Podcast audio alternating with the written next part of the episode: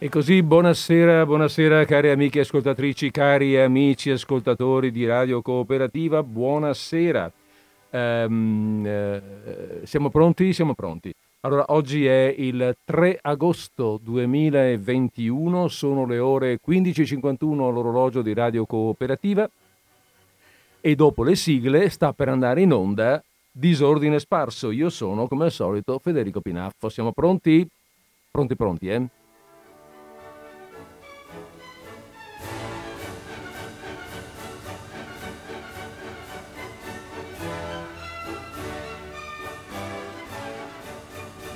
Ale, allora, arrivati a questo punto siamo usi, eh, salvo situazioni particolari, siamo usi far tacere la musica e attaccare con le nostre solite parole. Bene, eccoci qua. Allora, pronti per partire, anzi no, pronti per partire lo eravamo prima, adesso siamo partiti oggettivamente con disordine sparso. Cosa facciamo oggi? Cosa facciamo oggi 3 agosto 2021? Cominciato l'ultimo mese, di, eh, l'ultimo mese delle vacanze, l'ultimo mese caldo e mm, diciamo il mese classico, tipico. Stiamo andando, mamma mia, stiamo andando lentamente, ma già si intravede là in fondo eh, un pelino, un pelino di fine estate. E allora, e allora niente, allora noi ce ne, ce ne freghiamo, scusate l'espressione, e andiamo avanti con la nostra trasmissione come se niente, ma proprio niente fosse, e ci facciamo compagnia anche oggi come avremmo fatto in un giorno qualsiasi, eh, con la lettura di un paio di racconti. Di un paio di racconti di autore italiano anche oggi, come la settimana scorsa. Chi è l'autore di quest'oggi? Si tratta di Michele Serra. Michele Serra è nato nel 1954 a Roma ed è un autore vivente. Ehm, incrociamo le dita, insomma, no, dice, è come non, non, si devono dire queste cose, non sta bene, vivente, 54, poi che si... Vabbè. Ricordiamo che eh, Michele Serra è autore vivente, dicevo nato a Roma. Nato a Roma, ma si è stabilito a Milano all'età di soli 5 anni, per cui insomma possiamo dire a seguito dei genitori naturalmente, per cui possiamo dire che è milanese. Eh, infatti è a Milano che, che, studia, che fa le sue amicizie, che come si suol dire comincia a, aperte virgolette, lavorare per i giornali, chiuse virgolette. In realtà lavorare per i giornali, a lavorare per un giornale, che è l'Unità. Ci entra nel 75 come tecnico, tecnico, cioè uno che scrive delle cose riportate da altri, e, e però nel frattempo diventerà, um, diventerà giornalista a sua volta. Comunque esce dal giornale, da quel giornale, solamente nel 2000, quando uh, sostanzialmente quando l'unità, il, lo storico giornale, chiude i battenti. Nel frattempo, dicevamo, è diventato giornalista e, ehm, e scrive su quel giornale delle cose, le cose più diverse. Eh, scrive di musica, di sport, di viaggi, fino ad approdare alla politica e più precisamente alla satira politica. È un po' il suo must, è suo, la sua specialità, diciamo, ecco. Ehm, tant'è vero che eh, diventerà il... Um, eh, come dire, diventerà il titolare del, dell'inserto satirico dell'unità che si chiamava Tango all'epoca ed era retto, diretto da Sergio Staino, il disegnatore, vi ricordate, vignettista Staino. Eh, addirittura per, ehm, in quell'anno, quell'anno che è il 1986, vince un premio come il premio Satira Politica Forte dei Marmi, mm, quindi insomma si fa, si fa ben notare, diciamo. Poi nell'88 Tango chiude e apre eh, nuova, um, un nuovo inserto satirico, Cuore, che addirittura diventerà un giornale satirico a sé stante, per cui insomma ehm, ha una forte esperienza in questo settore. Finché poi nel, con l'inizio degli anni 90 allarga i suoi orizzonti di autore e allarga anche le sue collaborazioni giornalistiche, riman- rimanendo, eh, rimanendo all'unità, ma scrive anche per altri giornali. Diventa autore per la televisione, Mhmm, non solo per la televisione ma anche per lo spettacolo in generale, è autore di testi per attori, ehm, attori noti e, e importanti. Ehm, e anche tra gli autori di una serie di importanti trasmissioni televisive, condotte anche queste da alcuni tra i volti più noti della televisione italiana.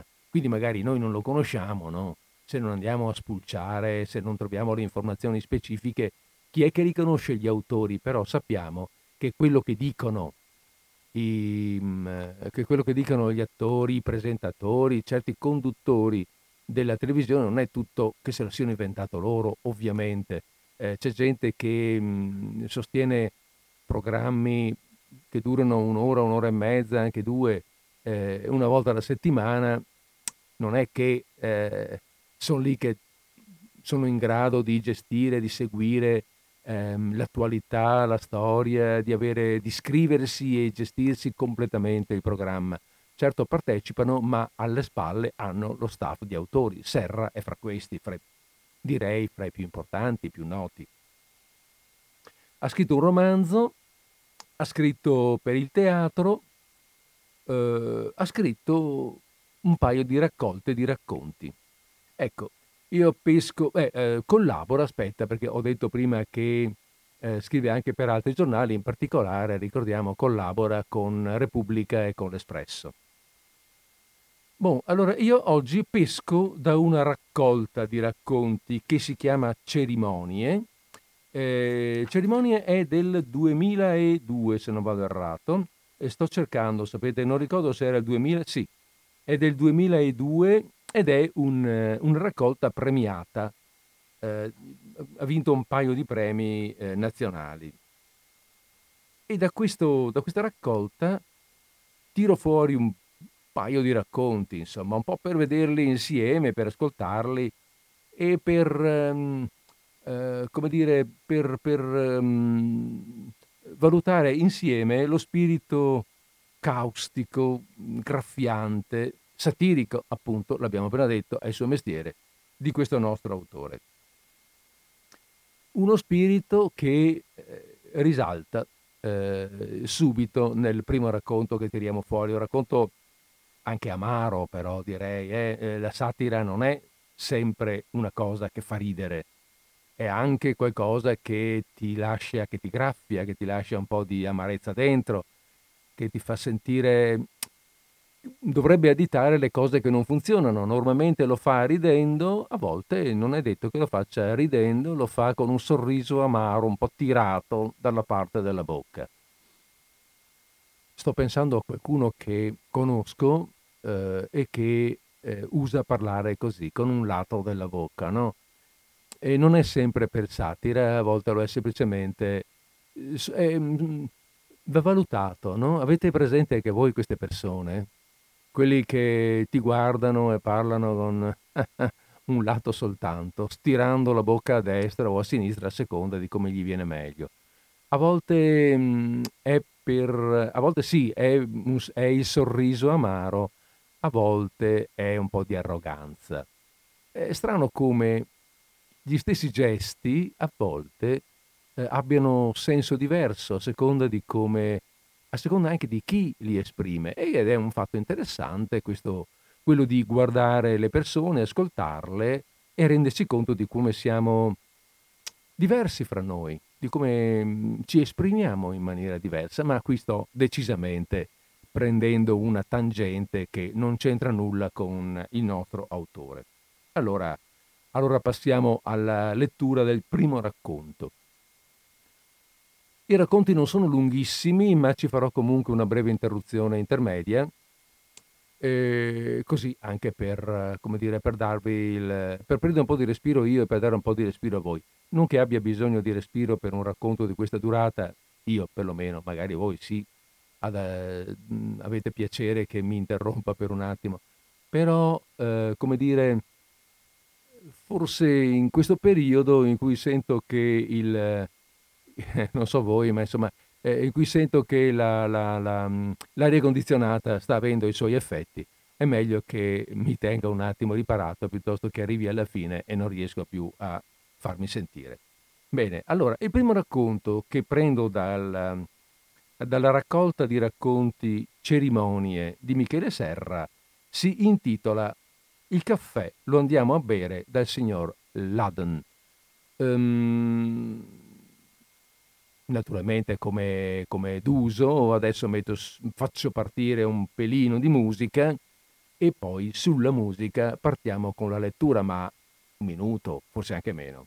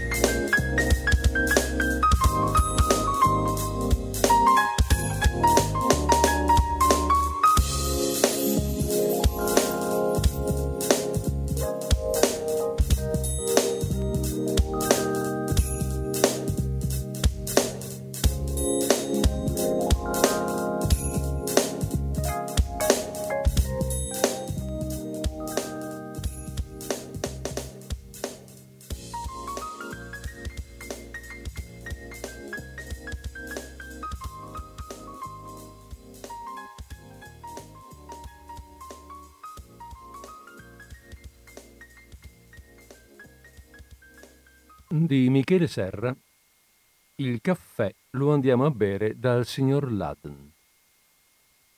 Anche oggi minestra di porri e fettine di vitello al prezzemolo.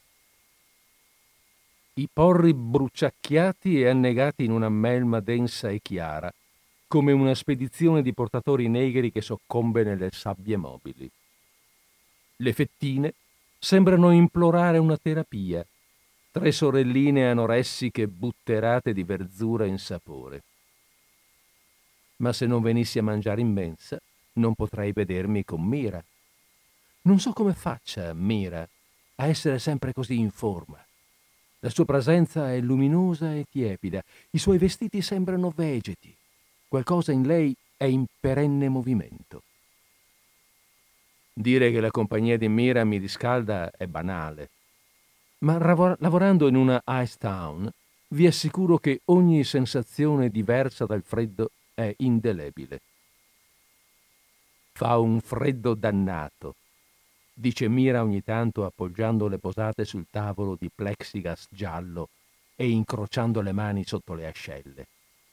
Ma lo fa ridendo, inclinando in avanti il busto e piegando la testa di lato, con una rassegnazione complice e allegra, per prendermi in giro e insieme rincuorarmi.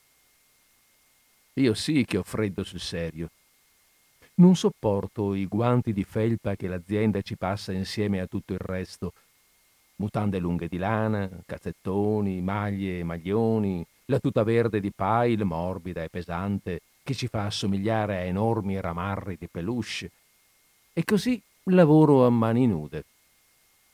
Avevo delle belle mani, Adesso sono secche, pallide e chiazzate di rosso, metà svuotate di energia, metà congestionate, in qualche punto esangui e tramortite, in qualche altro bruciate dal sottozero.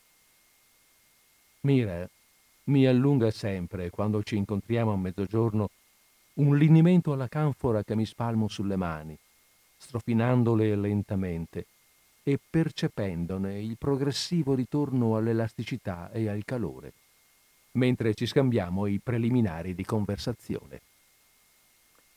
Così, così che negli ultimi mesi il cibo e Mira, per me, profumano entrambi di canfora e sono associati a una consolante sensazione di ritorno, della circolazione delle mani, della mia voce in gola dopo una mattinata silenziosa, del cibo caldo e umido nella bocca e nell'esofago, disseccati dal freddo. Infine di noi due, al familiare appuntamento del pranzo. È un odore che amo, quello della canfora, da suffumigi domestici, da armadio invernale, l'odore di qualcosa che si schiude e lascia salire una patina oleosa, opaca, protettiva, come se esistessero occhiali scuri anche per l'olfatto. Quanto agli occhiali scuri veri, qui non se ne può fare a meno. Nessuno li toglie mai. Nelle Ice Town c'è solo una cosa peggiore del freddo, ed è la luce abbacinante e perpetua. Non dà tregua tutto deve risplendere e ghiacciare, riflettere e congelare. Niente deve dare l'impressione di assorbire qualcosa, di nascondere, di far scomparire. Le Ice Town sono il luogo dove tutto rimane. Il caffè, Mira e io, lo andiamo a bere dal signor Laden. Ogni giorno, verso le due con il nostro bicchierino bollente tra le mani, ci sediamo sul vecchio divano di broccato e guardiamo in pace il telegiornale. La stanza del signor Ladden è una delle più confortevoli dello stabilimento, arredata, per volontà della signora Ladden, con il gusto sobrio e senza tempo della media borghesia professionale. Ci sono due poltroncine in tinta con il divano, una sempre vuota, una sempre occupata dal signor Ladden. Uno scrittoio Old America, ingombro di carte e fotografie, una grande libreria, due quadri moderni alle pareti. La televisione è accesa giorno e notte, se così possiamo definire giorno e notte l'eterna luce di un sotterraneo senza finestre. Il signor Ladden è uno dei padroni di casa più inappuntabili e discreti che si possano immaginare. Con le gambe accavallate, la morbida giacca di cashmere grigio chiaro aperta su camicia azzurra e cravatta rossa. Le mani, intrecciate e poggiate sul ginocchio destro, guarda la televisione con serena docilità, come se tutto lo interessasse ma niente lo turbasse. Il signor Laden, d'altra parte, è morto da parecchi anni, come tutti gli ospiti di questa Ice Town, una delle più confortevoli e apprezzate del paese, con oltre 4.000 ibernati e qualcosa come 90 addetti che li badano amorevolmente. Io e Mira abbiamo in cura una sessantina di stoccafissi. Le pulizie sono una cosa da poco. Basta levare, una volta alla settimana, la pochissima polvere che riesce a penetrare nel gelo blindato. Deve essere molto peggio il Museo delle Cere, dove la polvere alla lunga potrebbe impastarsi sui volti untuosi degli ospiti. Qui da noi facce e mani hanno una durezza vitrea. Basta un soffio a lustrarle. Si tratta soltanto di rinnovare abbastanza spesso la vernicetta siliconata che protegge la pelle, facendo attenzione soprattutto all'attaccatura delle dita. Le pieghe sono facilmente soggette alle screpolature. Ci vuole una particolare delicatezza poi per trattare i clienti con baffi e barba.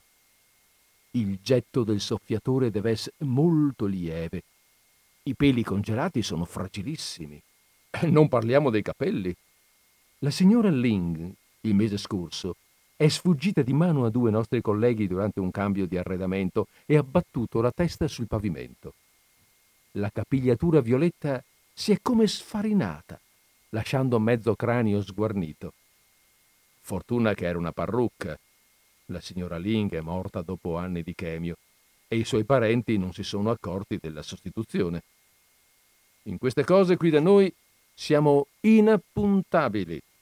A ogni ospite è garantita l'eterna riproduzione di ciò che è stato in un giorno tipico della sua vita. E poiché per la maggior parte delle persone di questo paese ogni giorno è stato un giorno tipico, ciascuno è conservato nella nostra Ice Town più o meno per quello che è stato e per come ha veramente vissuto. Ci sono anche Ice Town che accettano o addirittura propongono sistemazioni di fantasia, funzionari del fisco che si fanno congelare come deltaplanisti e roba del genere. Non è il nostro caso. A noi si rivolgono solo clienti che contano sulla morte per onorare la loro normalità, eternandola. Molto più complicata è la manutenzione dell'abbigliamento. I venti sotto zero alla lunga strinano i tessuti che diventano aridi e scoloriti.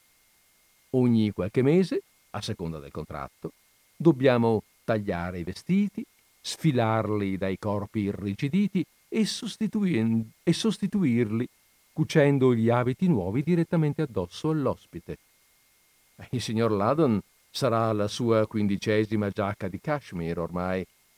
Né la signora Ladon mostra di voler lesinare, anzi, recentemente ha voluto aggiornare il contratto, inserendo tra i servizi anche una conversazione settimanale. Siamo tra le prime Ice Town del paese ad averla proposta. Mira e io alla fine del corso di riqualificazione del personale, siamo risultati tra i migliori e ci hanno messi nella stessa squadra poi, con mia grande soddisfazione.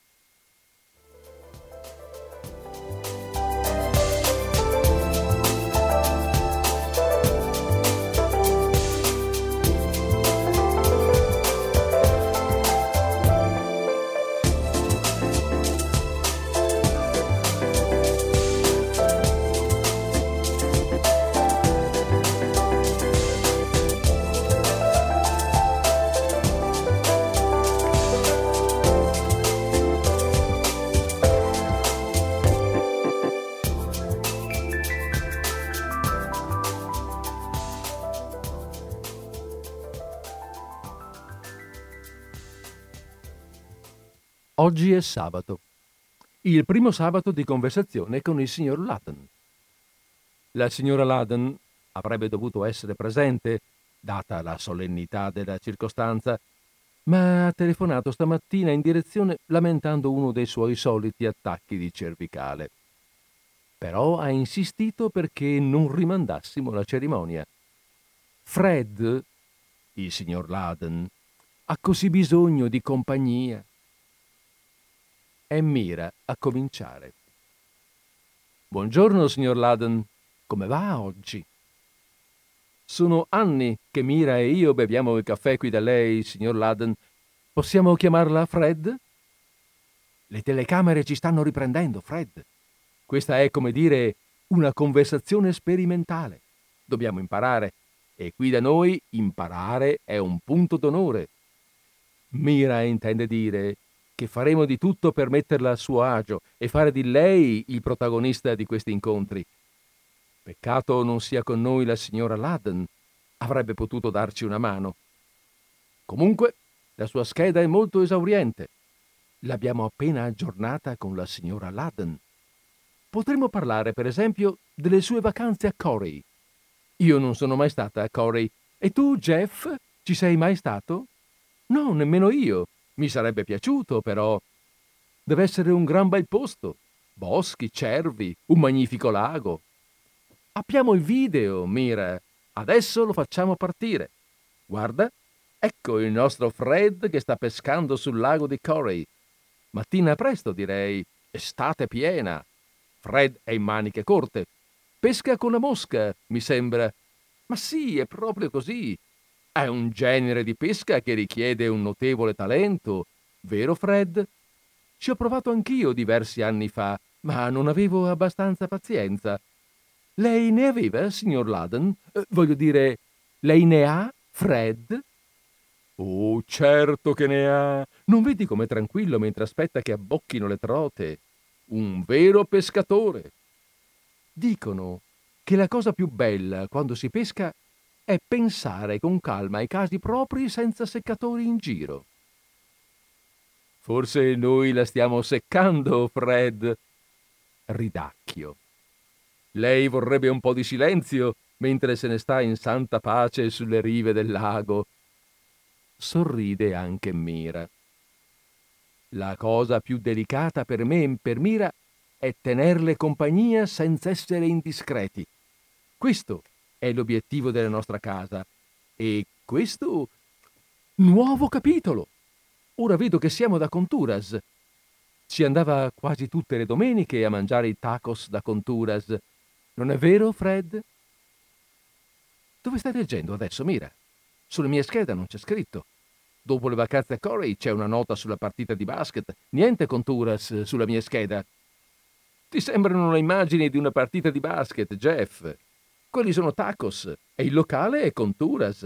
La tua scheda non è aggiornata. Dunque parliamo di Conturas adesso. Le piacevano i tacos, eh, Fred? Mi sono perso, Mira. Mi ero preoccupato, mi ero preparato qualcosa sul basket. Dei tacos, non saprei che dire, accidenti. Oh, maledizione. Mi scusi, signor Laden, ma non è colpa nostra. All'ufficio schede non ne indovinano una. Rifacciamo da capo? Ma perché? Fin qui andava benone, no? Siamo quasi a metà dei 20 minuti previsti. Perché mai dovremmo rifare tutto, mira. Tra un po' finisce il video di tacos e attacca quello del basket e noi potremmo... No, no, no, no, no, no. Fermiamo tutto e cancelliamo la registrazione. Si deve rifare, Jeff. Non, non si può partire così male. Ci deve scusare, Fred. Sono contrattempi che non dovrebbero accadere, eh, però accadono. Mira si alza, va alla piccola console di regia e ferma tutto il marchingegno. Un impercettibile click accompagna l'oscuramento del video. La lucina rossa delle due telecamere che ci stavano riprendendo si spegne. Mira, di spalle, è una ramarra elastica e slanciata, con i capelli neri che le escono a ciocche dal berretto. Si volta verso di me. Mi guarda piuttosto contrariata o disorientata, non saprei dire. La repentina interruzione del nostro servizio, comunque, sembra preoccuparla più di me. E adesso, chef? Adesso non saprei. Tu che ne dici? Bah, rifare da capo effettivamente non c'è tempo. Tra pochi minuti dobbiamo essere dagli Shapiro. Quanti minuti? Sette o otto. Con Fred potremmo riprovare martedì. Martedì va bene. E intanto? Intanto cosa, Jeff? Intanto parliamo di noi. Che dici? Mira alza le spalle. Oh, freddo, Mira. Un dannato freddo. Come fai a non avere mai freddo? Abitudine, credo. Sei mai stata da Conturas? Non con te. Oh, viva la sincerità. E con chi? Con qualcuno. Perché? Niente. Che ti succede? Niente, ho detto. Mi alzo. Vado da Fred. Gli batto una mano sulla spalla, piano però. Lui sta sempre guardando la televisione spenta. Sorride appena, come ogni giorno, ogni mese, ogni anno, come per sempre. Non so tu, vecchio Fred, ma io non sono affatto di buon umore. Intanto sento un freddo definitivo, irrecuperabile. E poi questa ragazza, non la capisco proprio. Certe volte sembra che mi voglia, altre volte che di me non le importi nulla. Smettila, Jeff. Lascia in pace il nostro amico e approfittane per rileggerti la scheda degli Shapiro. È una cosa molto normale, sai, Fred? Sarà capitata anche a te quando eri giovane. Le piaccio, ma non abbastanza. Succede. Sono io che dovrei smetterla di farci troppo conto su me e Mira. Ne abbiamo parlato mille volte, Jeff. Ricominci? 999 erano in eccesso. E quella che rimane? Quella che rimane è l'unica volta che invece di parlare abbiamo fatto l'amore. Hai presente? Io sono quello che non è mai venuto con te da Conturas. Così diventi patetico, chef. Vuoi essere patetico? Sei un ragazzo in gamba, smettila di farti compatire. Compatire? Mm, beh, non ci avevo mai pensato. Può essere un'idea. Non ci ho ancora provato con il compatimento. Ho provato un po' di tutto finora. la finta indifferenza, la complicità fraterna, un po' di tutto, insomma. Potresti compatirmi almeno un pochino, per favore, Mire? Non credi che sarebbe una maniera per... sarebbe una maniera per rovinare il nostro rapporto, Jeff? Rovinare che cosa, esattamente?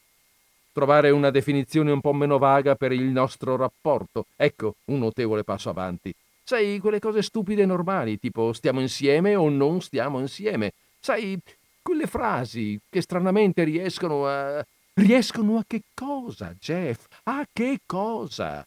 Perché hai sempre questa maledetta ansia di definizione? Non potresti prendere le cose come vengono? Almeno ogni tanto? Ansia di definizione? Cioè, secondo te quando la gente si comunica, si avvoglia o non ha voglia di soffrire per qualcosa e per qualcuno, sarebbe ansia di definizione? Ma dove l'hai sentita questa cazzata? E tu che ne dici, Fred? Quando uno chiede a una ti farebbe schifo stare con me? Bisogna ricoverarlo subito o basta una buona cura a domicilio? Perché, sai, vecchio Fred, qui le cose stanno... La porta della stanza del signor Ladden si apre di colpo. Sulla soglia la sagoma del vice direttore Dorsey, con la tuta azzurrina da dirigente, sembra galleggiare nella luce violenta del corridoio bianco. L'improvviso controluce mi abbaglia. Per essere certo che davvero Dorsey Devo aspettare che parli. Molto bene, ragazzi. Siete andati veramente molto bene. La seconda parte era magnifica. Rivedremo insieme la registrazione stasera alla riunione delle 5. Guardo Mira sbalordito. Mi aspetto di cogliere anche in lei la stessa irritata sorpresa. Ma Mira non sta guardando me. Sta sorridendo il vice direttore Dorsey, che entra nella stanza va verso Mira e le stringe la mano.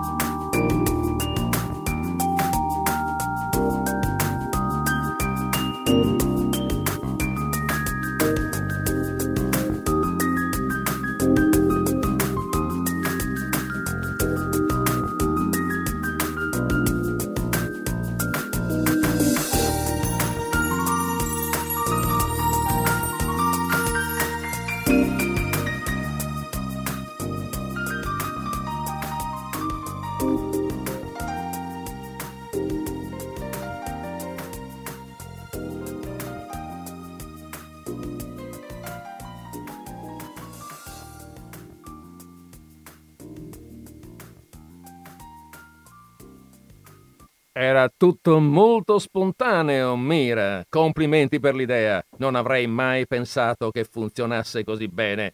È più o meno in questa maniera che dovranno essere in futuro tutte le conversazioni con i nostri ospiti. E sono sicuro che il nostro Jeff non se l'è presa male.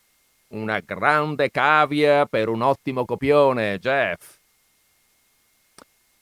Mira adesso mi guarda con una specie di broncio divertito. Si è levata il berretto, si scompiglia la criniera bruna con una mano, piega il busto in avanti e la testa di lato, come immensa, e finalmente schiude le labbra in un sorriso di complicità. Verrai da me con me da Conturas domani sera? Paga la ditta! aggiunge l'uomo in azzurro. Non mi viene in mente niente da dire niente che assomigli anche vagamente alla mia ira. Anzi, non è neanche ira, è annichilimento totale. È quando il dolore si raggela anche lui, smette di pulsare al centro dello stomaco, diventa solo il momento qualunque di una glaciale interruzione di ogni sofferenza emotiva. Dopotutto, dovremmo imparare dal signor Ludden, no? Fissare per sempre l'attimo della tregua, metterci comodi in quella nicchia di ghiaccio e di pace e aspettare che qualcuno venga a lamentarsi delle sue mediocri cazzate ogni sabato, le solite cazzate di sempre, uguali per tutti, per valutare con soddisfazione quanto è bello esserne liberati di tutte quelle cazzate. Il fatto che io sia innamorato di Mira, poi, e che Mira ne sia così presa da ricamarci sopra una così profittevole recita aziendale, non è la classica cosa che tra qualche anno racconterò ridendo ai miei compagni di vecchiaia, bevendoci sopra? In fondo hanno ragione. Mira e il vice direttore Dorsey. Siamo un eccellente spettacolo quando crediamo davvero che i nostri piccoli traffici valgano la pena di una lite amorosa, di una supplica senza risposta, di un affanno di cuore. Dorsey mi si avvicina, amichevole, mi mette una mano sulla spalla. Non faccia così, Jeff. Noi abbiamo un solo nemico, la routine. Dobbiamo essere assolutamente dinamici, assolutamente, Jeff. Pensare al nostro ruolo qui dentro come a qualcosa che deve metterci in gioco ogni giorno. E le assicuro che lei è stato incredibilmente efficace. Niente è efficace come la verità. Oggi il signor Laden vi ha sentito parlare della vita, Jeff. E lei può facilmente comprendere quanto sia importante per i nostri ospiti avere attorno la vita. Lei è stato straordinariamente generoso, Jeff. Straordinariamente. Ha speso qualcosa di se stesso per riempire il tempo di qualcuno che non ha più niente da spendere. Quando la signora Ludden vedrà la registrazione vi ringrazierà. Complimenti, Jeff! E soprattutto, di nuovo complimenti alla nostra valorosa Mira. Quando la porta si richiude alle spalle del vice direttore Dorsey, la luce della stanza torna a essere quella consueta. Ambiente giorno. Regolazione dei riflettori, media. Non l'orribile nitore dei corridoi bianchi, ma quando basta, comunque, ad abbagliarmi, quando mi levo le lenti scure, proprio come ho fatto poco fa, per discutere con Mira guardandola negli occhi. Ho un freddo veramente atroce.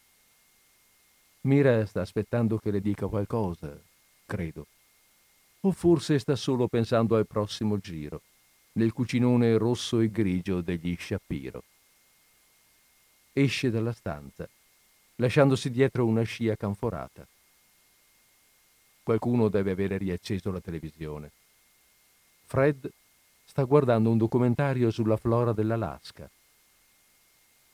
Martedì gli diremo come buttano le cose, tra me e Mira, se ci sono stati progressi o passi indietro.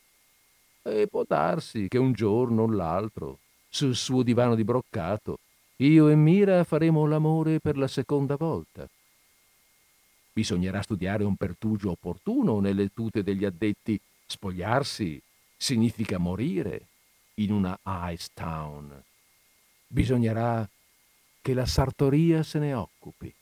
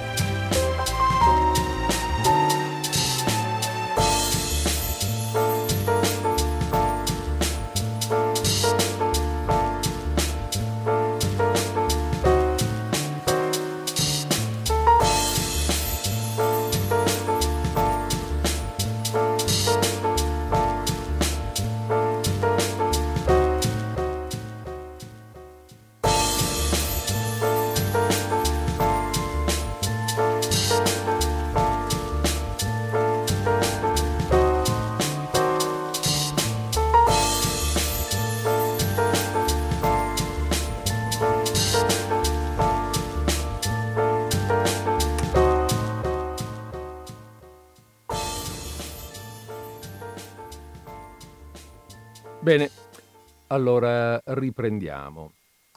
Uh, nel frattempo io ho aperto la linea telefonica allo 049 880 9020 se prima della lettura del prossimo racconto qualcuno volesse eh, condividere un, un'opinione, un'idea, un pensiero che gli è venuto magari ascoltando questo racconto che abbiamo appena sentito. Eh, dicevo prima che questa raccolta eh, è stata premiata nel 2002. La raccolta, I racconti quindi sono piuttosto vecchi, hanno una ventina d'anni, non sono del 2002. Eh, per come vanno adesso le cose, per, come, per, quanto rapidamente cambiano le cose, sì, una, è, so, sono quasi vecchi questi racconti. Certo non sono del 1800, però come, come, dei, come per gli autori classici che a volte, frequentemente tiriamo fuori, però sicuramente sono, è una storia vecchia, insomma. Però questa storia è proiettata comunque, rimane proiettata comunque in un possibile futuro. E quindi ancora adesso potremmo tutto sommato considerarla fantascienza. Eh, quindi è un racconto di fantascienza? Oppure mh, mm, è una narrazione che trova una scusa, che si inventa una, una situazione un po' stravagante per parlare, una situazione paradossale, diciamo, ecco, per parlare della paura della morte, eh, che fa sì che le famiglie abbienti facciano congelare queste persone e le tengano perennemente in questo stato di eh, vita apparente. Eh, mentre invece la vita vera, quella, la, vita, la semplice vita affettiva immaginata dal povero Jeff, viene, passa in seconda linea, anzi, in un certo senso viene messa al servizio della vita finta. Ehm, vabbè, credo che il, um, viene messa al servizio della vita finta perché? Mm, per motivi economici, evidentemente, perché eh, la nostra società comincia, ha cominciato da, da, tempo a non riconoscere più eh, eh, o comunque ad allontanare l'idea della morte come un fatto comune, un fatto normale, come era nelle società più antiche, e, e a non volerne più sentir parlare. E quindi mm, cercare di evitarla, di, di, di, di cambiare qualcosa, di inventare un modo per cercare di fingere che non esista, che non esista più. Considerarla qualcosa di assolutamente eccezionale, come non è in realtà. E quindi tutto quello che... E quindi appunto c'è questo...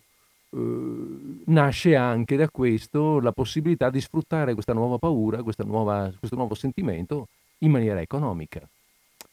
E quindi mettere la nostra vita, la vita vera, fra virgolette, a servizio economico di una vita apparente. Credo che mh, eh, la riflessione su questo racconto vada in questa direzione.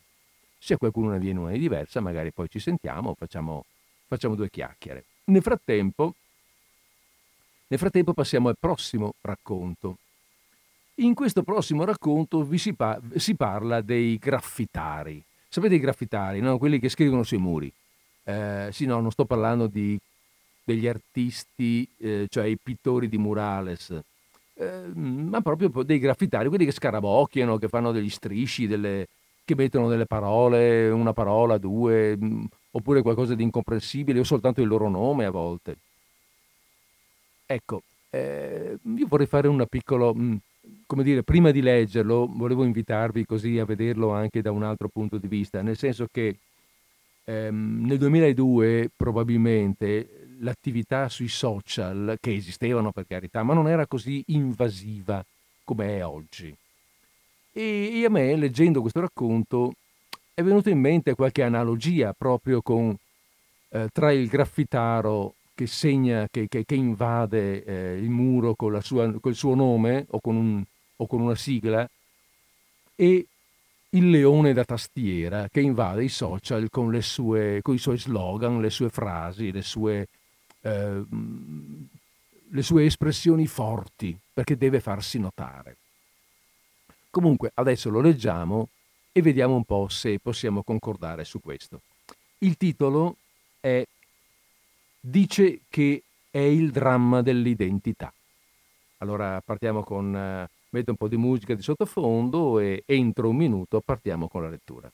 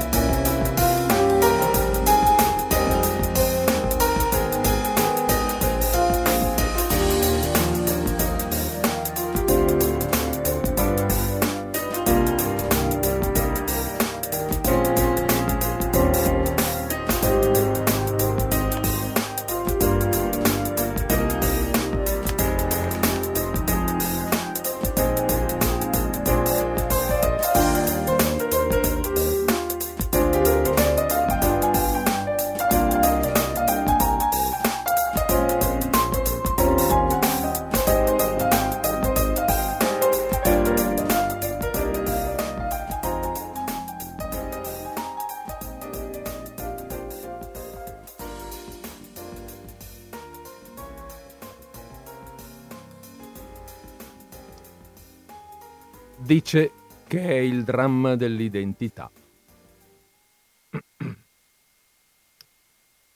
Io basta che mi dicano dove devo andare. Il mio modello ideale di spostamento sono i funerali, dove ci si accoda in piccoli gruppi docili e non ci si deve far carico dell'itinerario. Qualcuno ha già provveduto quando si infilano i vialetti fioriti e si svolta senza che un solo segno indichi la strada giusta se non la direzione presa dal carro funebre, io sono grato all'ordine della processione e all'ottima organizzazione degli umani. Anche l'atteggiamento è stabilito. Mansuetudine e silenzio. Così il dolore deve essere espresso. Quando c'è un codice si è liberi dal penoso rischio della fantasia. E se poi uno non ne ha di fantasia? O ne ha pochina? Una fantasia comune e mediocre che non aggiunge proprio niente di interessante al già detto, al già fatto. Una fantasia indegna e furtiva, che scorre come un sorcio tra le macerie del presente sconquasso. Oggi non averla la fantasia è diventata l'unica maniera per cavarsela dignitosamente. Date retta. La fantasia, tra le altre cose, è diventata per esempio scrivere VOV e POV sulle serrande e sui muri, in quei caratteri rotondetti, quei colori stentorei, lunghi filari di interiezioni obese, a offendere il povero decente grigio della nostra città, che è anzi era, molto più espressivo e misterioso e fantastico di tutto questo strillare Eccomi, ci sono anch'io. E chi se ne frega se ci sei anche tu? Pure io ci sarei, ma non considero fondamentale farlo sapere in giro. Li firmano per giunta i loro spruzzi tutti uguali, nome e data. Questo l'ho fatto io, con le mie mani, il giorno tale come all'asilo, dove è necessarissimo che ogni sgorbio larvale porti il nome del suo tremolante autore. Dice che è il dramma dell'identità. Certo, se è pieno di gente che per tutta identità dispone di un VOV azzurro e viola da tracciare di notte con lo spray vicino a un POV pari, il dramma c'è tutto. Bisognerebbe però esimersi dal rappresentarlo. Non sta bene. Lo capisci che non sta bene, soprattutto quando passano i treni pitturati, abbecedari di quell'alfabetone ottuso, 15 o 20 vagoni che portano in gita l'esercito minorato dei ci sono anch'io, tutti in coda con i pennelli e le bombolette, notte dopo notte, per iscrivere il proprio albo nell'albo degli inesistenti e mandarlo in giro da domattina lungo i binari rugginosi delle periferie. Io non è che sia differente dagli altri, solo che lo so di non essere differente, l'ho sempre saputo, né ho mai preteso il contrario. Chissà chi l'ha messa in giro e quando questa idea pazzesca che ognuno debba essere qualcuno tanto tempo fa, e va bene, c'era la storia che siamo fatti a immagine e somiglianza di Dio. Era una circostanza che costringeva a far bella figura, si capisce. Ma poi, una volta chiarito che non è vero, che nessun impresario onnipotente e onnisciente aveva mai preteso di illustrarsi attraverso i nostri patetici sforzi da guitti, che bisogno c'era di insistere? Perché non lasciate perdere? Piantatela di scrivere sui muri, vivete come è già scritto. Di meglio non riuscirete a fare. Rassegnatevi. Allo stesso modo dei funerali mi piaceva sfilare nei cortei politici di tanti anni fa. Quando i lacrimogeni disperdevano, i miei amici avvampavano d'ira per via della repressione, dei diritti conculcati e di molte altre utili e giudiziose osservazioni sulla durezza del potere. Io mi mortificavo per via del disordine. Un così bel corteo. dal movimento maestoso e ritmato, con gli striscioni a dividerlo in grandi segmenti snodabili come le vertebre di un dinosauro. E tutti al passo, poi tutti di corsa, muscoli che assecondano il verso e la tensione di quelle vertebre. Secondo me, la parola movimento voleva dire quello, che ci si muoveva da qui a lì a partire dalle ore 10 del sabato mattina. Arrivo previsto intorno a mezzogiorno. Seguirà comizio. Seguirò comizio dal bar prospicente. Campari toast, Campari soda e toast. Quando il corteo si scioglieva prima del dovuto e tutti cominciavano a menare le mani, pensavo che non avrei avuto quel sabato Campari soda e toast.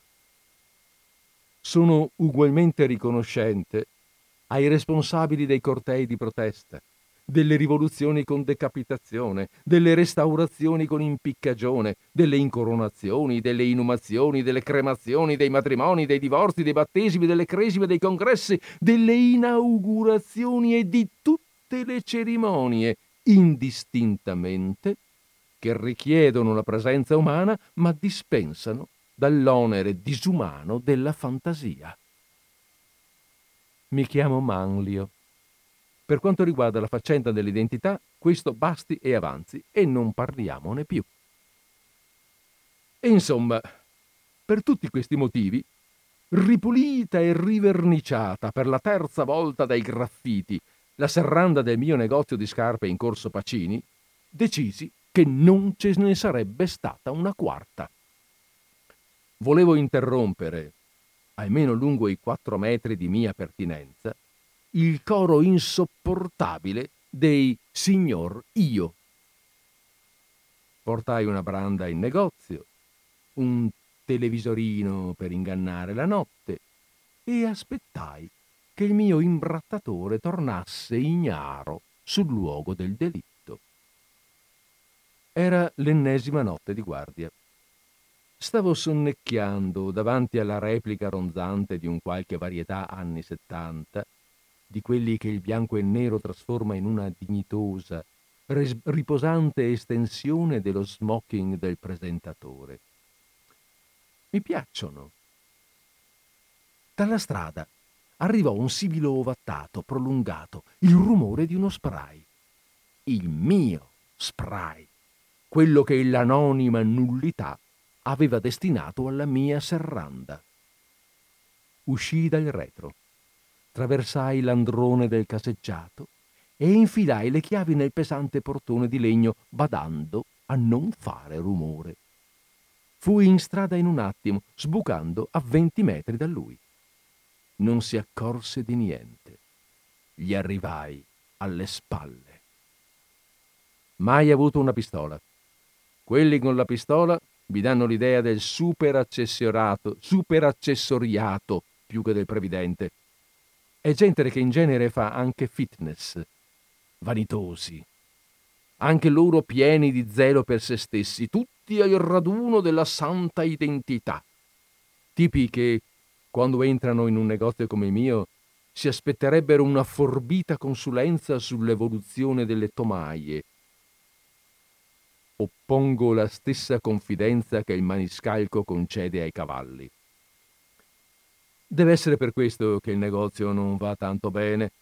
Vengono soprattutto vecchiette per ricoverare i loro calli nel morbido. Quelle le servo volentieri. Così me l'ero fatta imprestare la pistola. Non era nemmeno carica, ma il ragazzo che se la ritrovò alla tempia non poté che presumere il contrario. Lo capii dal tremito della voce. Cazzo vuoi? Chiese. Cazzo vuoi tu? risposi. E sembrò il perfetto dialogo che meritano due abbrutiti alle tre e mezzo del mattino su un marciapiede bisunto di via Pacini, con tanto di cicche e cartacce nei poveri vasi di pitosforo messi a guarnire il passeggio. Gli stavo dietro. Mi sovrastava di mezzo palmo. Vedevo il cranio rasato, un ciuffo platinato al centro e il buco della nuca che spuntava da un giubbotto di pelle incancrenito dall'uso. Parlandogli guardavo quello, il buco della nuca, e mi sembrava di avere fatto irruzione nel retrobottega della sua faccia. Sei uno sbirro? mi fa. No, sono un critico d'arte. Ce l'hai con me? Sì, con te. Sei stato tu a pitturare questa serranda le altre volte? Non mi ricordo. Siamo in tanti a girare. E qui di serrande ce n'è un casino. Ti aiuto io. Hai scritto Zaff in giallo e rosa. Che cazzo vuol dire Zaff? In giallo e rosa poi. Che schifo di accostamento. Allora non sono io, Zaff è un altro. Lo conosco Zaff, gira da un'altra parte adesso. Io di solito faccio rane. Rane. Questa poi. Credevo di averne tirato giù uno a caso, afferrandolo per il bavero mentre passava ignaro sul suo Spray Express. E invece ecco che dal trenino dei pittori deficienti mi cade addosso un maestro del figurativo. Rane? Tu dipingi rane, stilizzate e mai verdi. Le rane non sono verdi. Non sono verdi? Le rane non sono verdi. Non le mie. Era leggermente rinfrancato dalla conversazione e aveva assunto una postura meno irrigidita, anche se stava attento a non fare movimenti bruschi. Continuavo a fissargli la nuca. Meditavo sulla tattica, un ranista, dunque. Ma tu guarda. Posso girarmi? No. Che cosa devo fare allora? Parlami delle rane. Ho cominciato a fare rane sei mesi fa. Prima facevo paperi. Mi piacciono le bestie. Più difficili le rane o i paperi? Le rane, soprattutto le zampe davanti. Non si sa mai dove metterle. Hai studiato? L'alberghiero. Me ne fotto dell'alberghiero. Hai studiato pittura, disegno? No, no, no, vado a istinto. Perché? Perché le vostre pitture fanno cagare. Tutte, senza eccezioni. Fanno veramente cagare. Sono penose, orribili. Questa città è diventata orribile. Prima era peggio. No, prima era meglio. Prima era un orribile che si vergognava. Era un orribile con pudore, silenzioso. Adesso è un orribile urlato. È un orribile contento di essere orribile. Perché siete tutti così contenti di essere orribili? E tu, amico, non sei orribile? Bella domanda, però. Oh, coraggiosa, voglio dire, per uno che ha una pistola puntata addosso. Ancora più coraggiosa se si pensa che il livello massimo di comunicazione richiesto qui sul marciapiede di Via Pacini sarebbe cazzo vuoi, cazzo vuoi tu, e tutto il resto, insomma, tutto il resto è puro lusso. Magari rischiamo di inorgoglircene poi di questo lusso. E niente mi confonderebbe più che inorgoglirmi qui e adesso in compagnia del ranista e peggio ancora per causa sua. Decido di ripartire dall'orribile. Sono orribile anch'io. Probabilmente molto più orribile di te ma me lo tengo per me, capito? Io non mi tengo nulla per me. Io voglio esistere. Vuole esistere. Non so, vivere arrivo ancora a capirlo, ma addirittura esistere. A come può essergli venuta in mente a uno con il ciuffo platinato una parola così pomposamente patetica? detta poi in mezzo a questa così miserabile illustrazione del nostro girone, quello dei cagoni, due chilometri buoni di vecchia latta cigolante e di intonaci saturi di orina di cane, il tutto istoriato dalle urta prestampate di dannati che si sono prestampati anche loro con le loro rapature da marmittone e i loro centri sociali e pub e baretti del cazzo che hanno lo stesso odore muffito e precario degli ospizi, la stessa atmosfera rancorosa e sconfitta.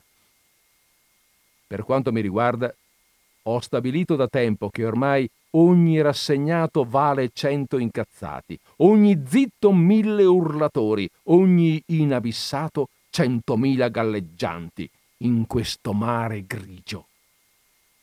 E lui vuole esistere. E disegna rane, rane disegna lui. E va bene. Disegnami una rana. Allora.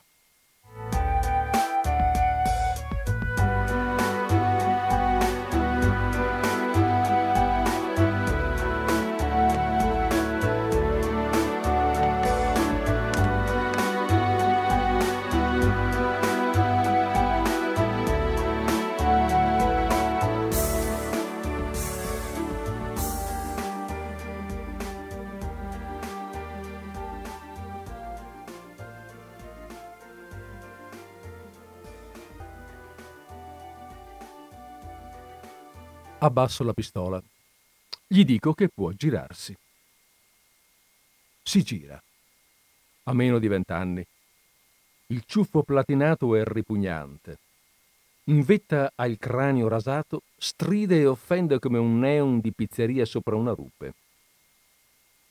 La faccia sarebbe più o meno la stessa immaginabile dal buco della nuca e dal giubbotto, compreso il piercing al naso, se non mi guardasse quella faccia con uno sguardo da bambino, chiaro, diretto, sguarnito di altre intenzioni che guardare.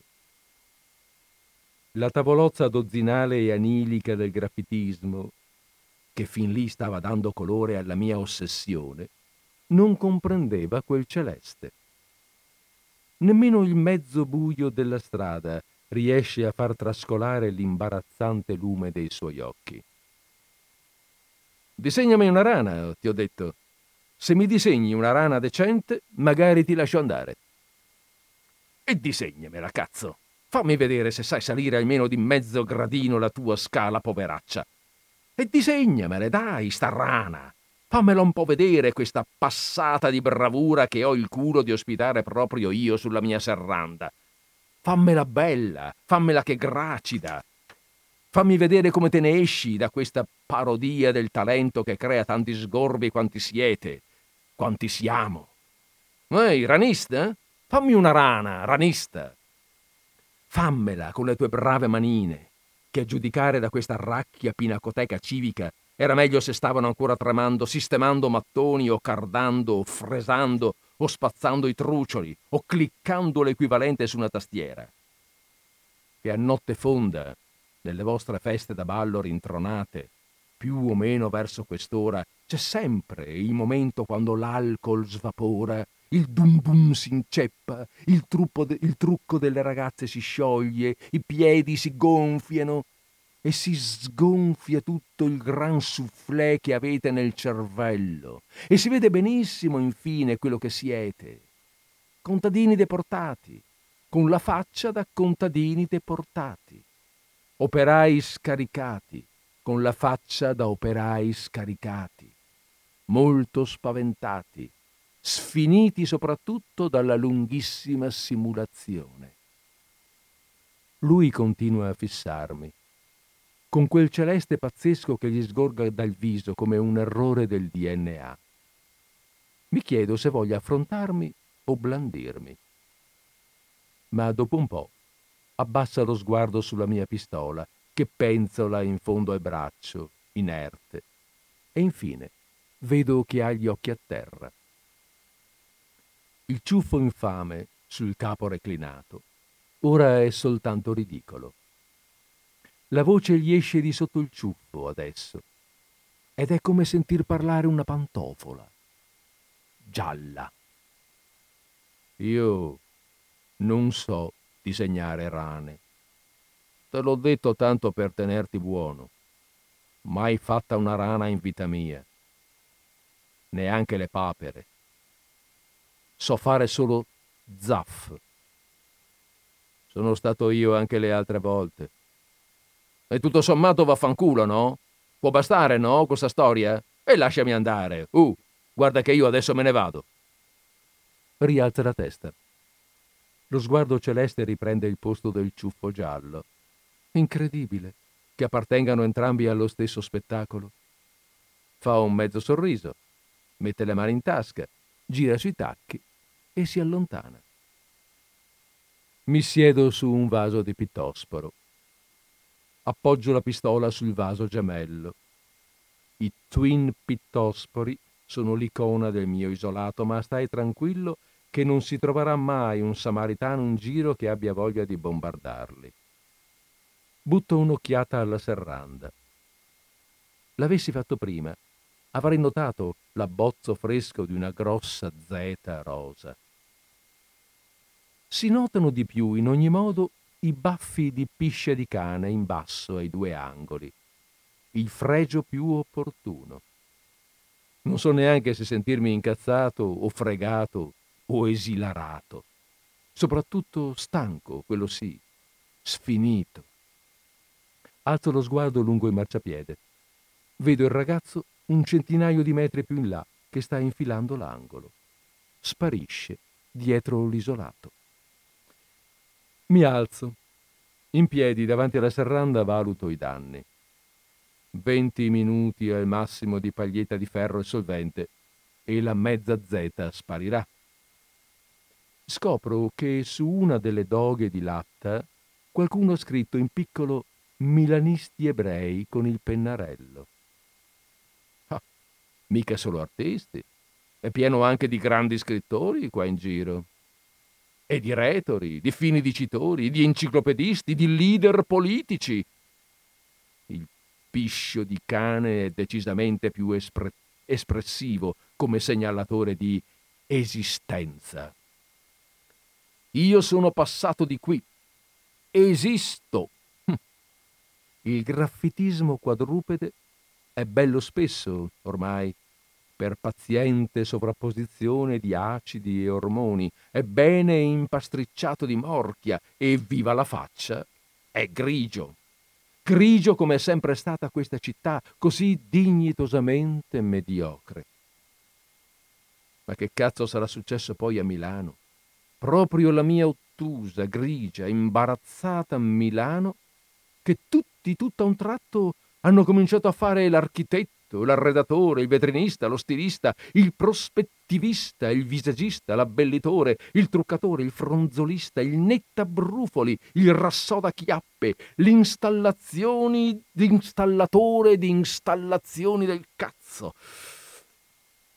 Non verrebbero più via neanche col lanciafiamme le twin pisciate di cane. Rimiro la mia serranda nella sua maestà complessiva. Quanto al resto, beh, il resto... Me lo sento alle spalle all'improvviso. Proprio non me ne ero accorto, stavo pensando ai fatti miei. Il ragazzo deve essere tornato sui suoi passi appena dopo aver girato l'angolo. Mi giro di scatto, cerco la pistola in tasca. Mi viene in mente che l'ho ficcata nel pitosporo.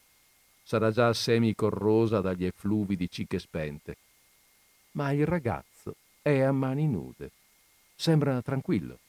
Niente che riveli un'intenzione di minaccia. Ha un'espressione seria. Gli occhi celesti hanno preso definitivamente campo.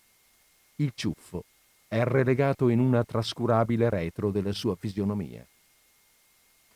È tornato indietro per dirmi disegnamela tu, una rana.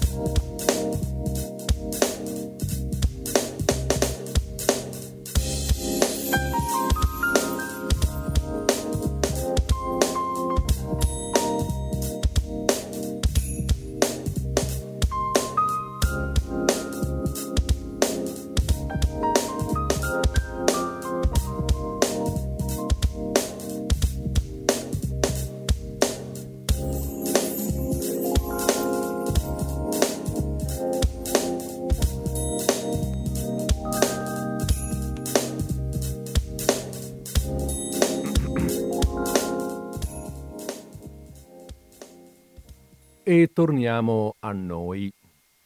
049 880 90 20 è il nostro numero di telefono, la linea è aperta, se vogliamo condividere un'opinione siamo qua, facciamo due chiacchiere.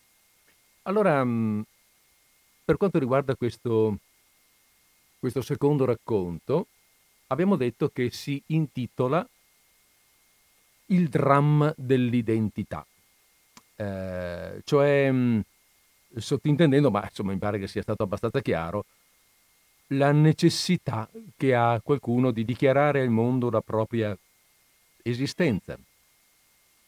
Sì, avevo sentito bene, c'è una telefonata in linea e allora ben volentieri risponiamo. Pronto, siamo in linea. Sì, ciao, sono Maria Grazia, chiamo da Sarmede. Buongiorno Maria Grazia da Sarmede. Eh, hai, hai fastidio nelle orecchie? Devo abbassare la radio? No, no, tutto bene, grazie. Bene. Allora, la scintilla lo scintillio dell'ironia anche nella descrizione è stato per me tanto delizioso che il pensiero è passato in seconda linea.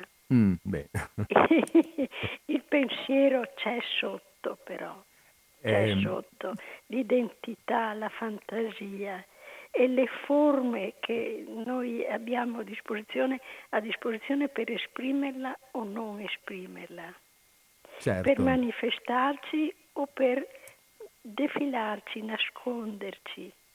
E mm, si ragiona in tutti e due gli atteggiamenti, sia quello, ragazzi, quello dei ragazzi che vogliono esi- mostrare quanti certo. sono e quello della persona che invece preferisce starsene tranquillo. Scomparire in un certo scomparire senso. Scomparire nel mm, grigio, mm, mm, scomparire nei cortei, scomparire... Ecco, c'è lo stesso risultato che è quello di una uniformità, mm. di una confusione con una massa, di un conformismo, eh, di una fragilità anche di questa individualità che vorrebbe emergere e vorrebbe anche nascondersi. Ecco, lui è intitolato Il dramma, ma la sofferenza qua non si vede tanto, a dire la verità, però sì. il problema c'è. Come possiamo com- eh, risalire da queste così differ- mm. differenti mm. manifestazioni all'essenza nostra, sia individuale che sociale?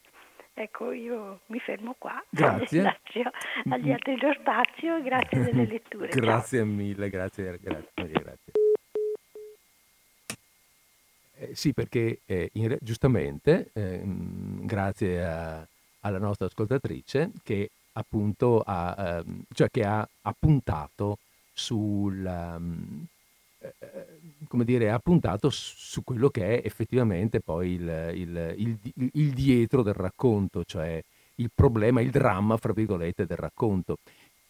E che, ecco, eh, si chiude mh, con una domanda, con questa domanda che ci ha appena posto appunto la nostra ascoltatrice, che, cioè come si fa per trovare il giusto mezzo, per trovare il modo per essere noi stessi senza bisogno di... Um, come dire, di, di, di, apparire o di sparire, senza confonderci nella, nella massa, cioè sapendo di tutto sommato eh, ehm, valere qualcosa, di essere comunque qualcosa di diverso da ciascun altro. Saperlo, non necessariamente urlarlo. Lo, mh, e c'è una domanda dietro, no? ed è un po' anche la domanda che, mm, che, lascia, che lascia, in sospeso l'autore, perché mm, in fondo queste, ehm, come dire, un autore, anzi diciamo così la satira, se è fatta mm, bene, secondo me, insomma, non dà mai una risposta. La satira non è fatta per dire le cose stanno in questo modo. La, satira, la satira è fatta per dire ti porto, non solo la satira, eh, per carità, comunque ti porto a ragionare su questa cosa. Pensaci tu, vedi tu, creati, fatti un problema, renditi conto tu dove in questo momento da che parte stai. E ti va bene? Perché a volte stiamo da qualche parte ma non ce lo chiediamo, non, non ce ne rendiamo neanche, eh, non ce ne rendiamo neanche perfettamente conto. Io facevo questa, quel riferimento prima al discorso del... Um, um, scusate, dell'analogia con i, eh, eh, con i moderni, con i più moderni leoni da tastiera, più moderni rispetto, moderni di più rispetto ai, ai graffitari, che comunque non è che non ci siano, per carità, però eh, è diverso. I leoni da, da tastiera sono quelli che mh, sui social, appunto, pontificano su ogni cosa, no? eh, con arroganza, ehm, sparano delle verità, verità, verità che, su temi che loro eh, palesemente non conoscono o di cui hanno avuto qualche lontano sentore, però il loro lontano sentore veri- deve essere verità assoluta. E secondo me non è così importante. Questa, cioè, ehm, l'arroganza che mettono in campo, il disprezzo che mettono in campo nei confronti degli altri, probabilmente non è neanche tanto realistico. Ha proprio, non lo so, ma ha, ha dietro la speranza che qualcuno risponda con altrettanta arroganza, perché questo ti farà sentire importante. Se tu eh, ti esprimi in modo da, da, da, risvegliare i sentimenti di qualcun altro e che questo, qualcun altro ti risponde offeso, arrogante, ehm, ehm, o, o, ti fa capire di essere stato colpito in qualche modo da quello che hai detto tu, ah caspita, questo ti fa diventare importante, hai detto delle emerite sciocchezze, ma non importa questo, l'importante è che qualcuno si sia sentito colpito dalla tua sciocchezza. E a questo punto tu ti senti importante.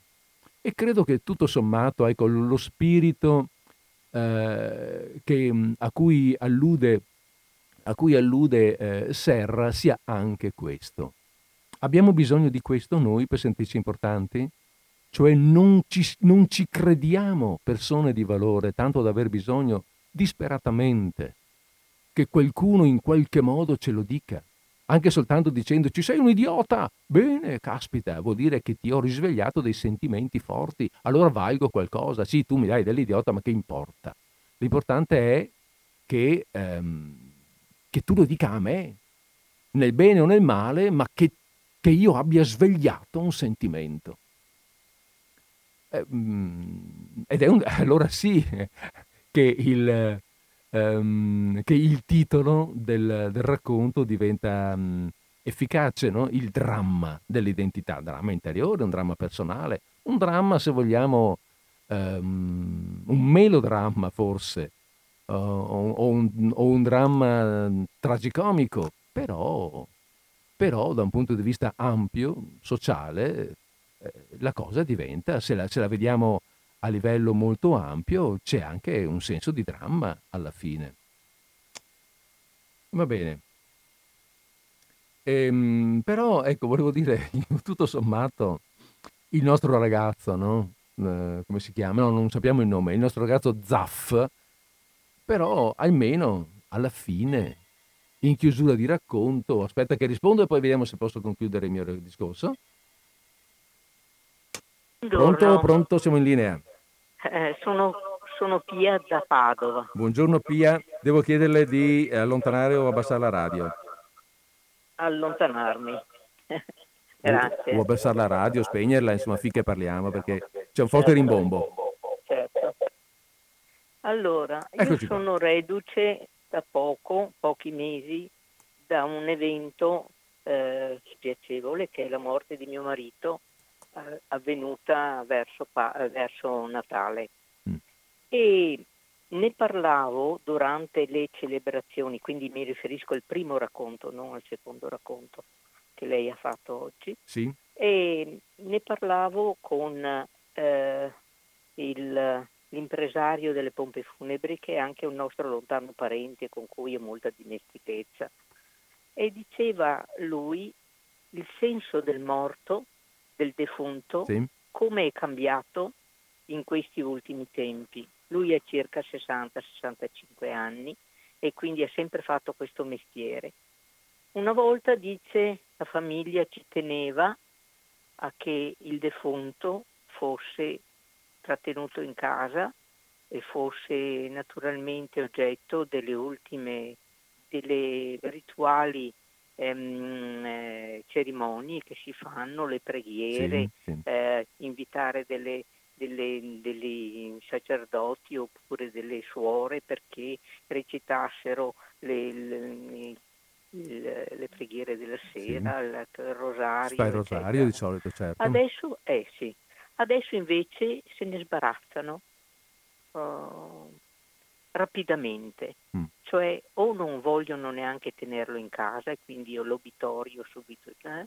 oppure eh, se anche viene trattenuto in casa che, viene, che venga presto eh, gli, gli, gli sì. individui che servono per eh, il, il, funerale, le celebrazioni e tutto il resto e, e poi dimenticarsene completamente. Invece la nostra famiglia tradizionalmente, va bene, si è comportata in maniera diversa. Cioè mio marito ha voluto essere cremato, naturalmente è morto agli infettivi, quindi è una cosa molto dolorosa vedere una persona oltre i vetri e non riuscire a mm. sapere mm. che cosa pensa, che cosa sa e tutto il resto, come si può immaginare in questi Certo. Stiamo... I, mm. i miei, il fratello di mio marito che è rimasto, dopo la mh, mm, cremazione, e me l'hanno portato in casa, è rimasto circa un mese in casa mia e quindi mi pareva di essere ancora con lui, eccetera.